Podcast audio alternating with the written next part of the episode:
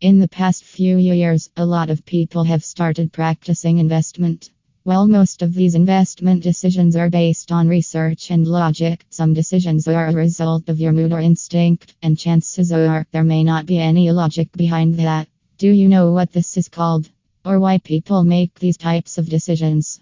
Behavioral finance goes further and explains this. What is behavioral finance? In simple terms, behavioral finance is psychology plus finance. The behavioral economic theory states that markets are inefficient, humans are irrational.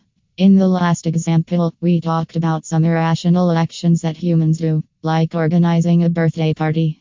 Well, you might be asking a question to yourself why do we make these irrational decisions? Well, these decisions are the functions of your heart. Behavioral finance helps us understand that our mind is one part and our heart is another part of making choices or decisions. The origin of behavioral finance can be traced back to the 1990s, and Daniel Kahneman, along with Amos Tversky, gave the essential theories of behavioral finance. They also got the Nobel Prize for the same in the year 2002. These theories will be briefly discussed in the upcoming blogs. The two pillars of behavioral finance are cognitive psychology, how people think, and the limits to arbitrage when markets will be inefficient. Traditional finance versus behavioral finance. There are various criteria on which we can identify the difference between standard finance theories and behavioral finance theories. One such aspect is risk. The standard finance theory considers risk as an objective term that risk can be quantified. Risk can be calculated as beta, or risk can be calculated from the standard deviation. But behavioral finance theories say that risk is subjective. One person can have a different level of risk taking capacity than another person, and it cannot be objectively measured. Also, there are differences in the two theories concerning the return. Standard finance assumes that risk and return has a linear relationship, that is, if risk increases, the return will also increase. But behavioral finance says that there is an inverse relationship between perceived risk and perceived return. Here we are not talking about actual risk and actual return because it is a personal risk. So the risk is perceived, and return is also perceived return. Based on the behavior, standard finance theory say that the decision maker is rational.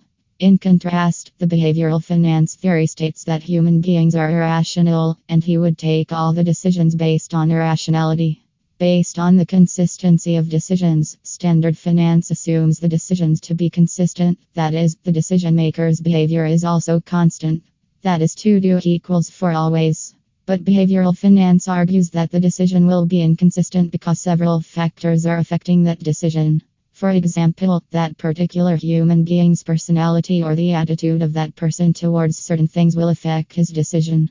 What is the need of behavioral finance and its importance? Do you remember the dot bubble that happened in the year 2000 or the global financial crisis in 2007? Well, we were all affected by that. But traditional finance models failed to predict the market. It was identified by various economists and the governments of several different countries that we lag behind on something. Later, it was found that behavioral finance gives all the answers related to these mishappenings.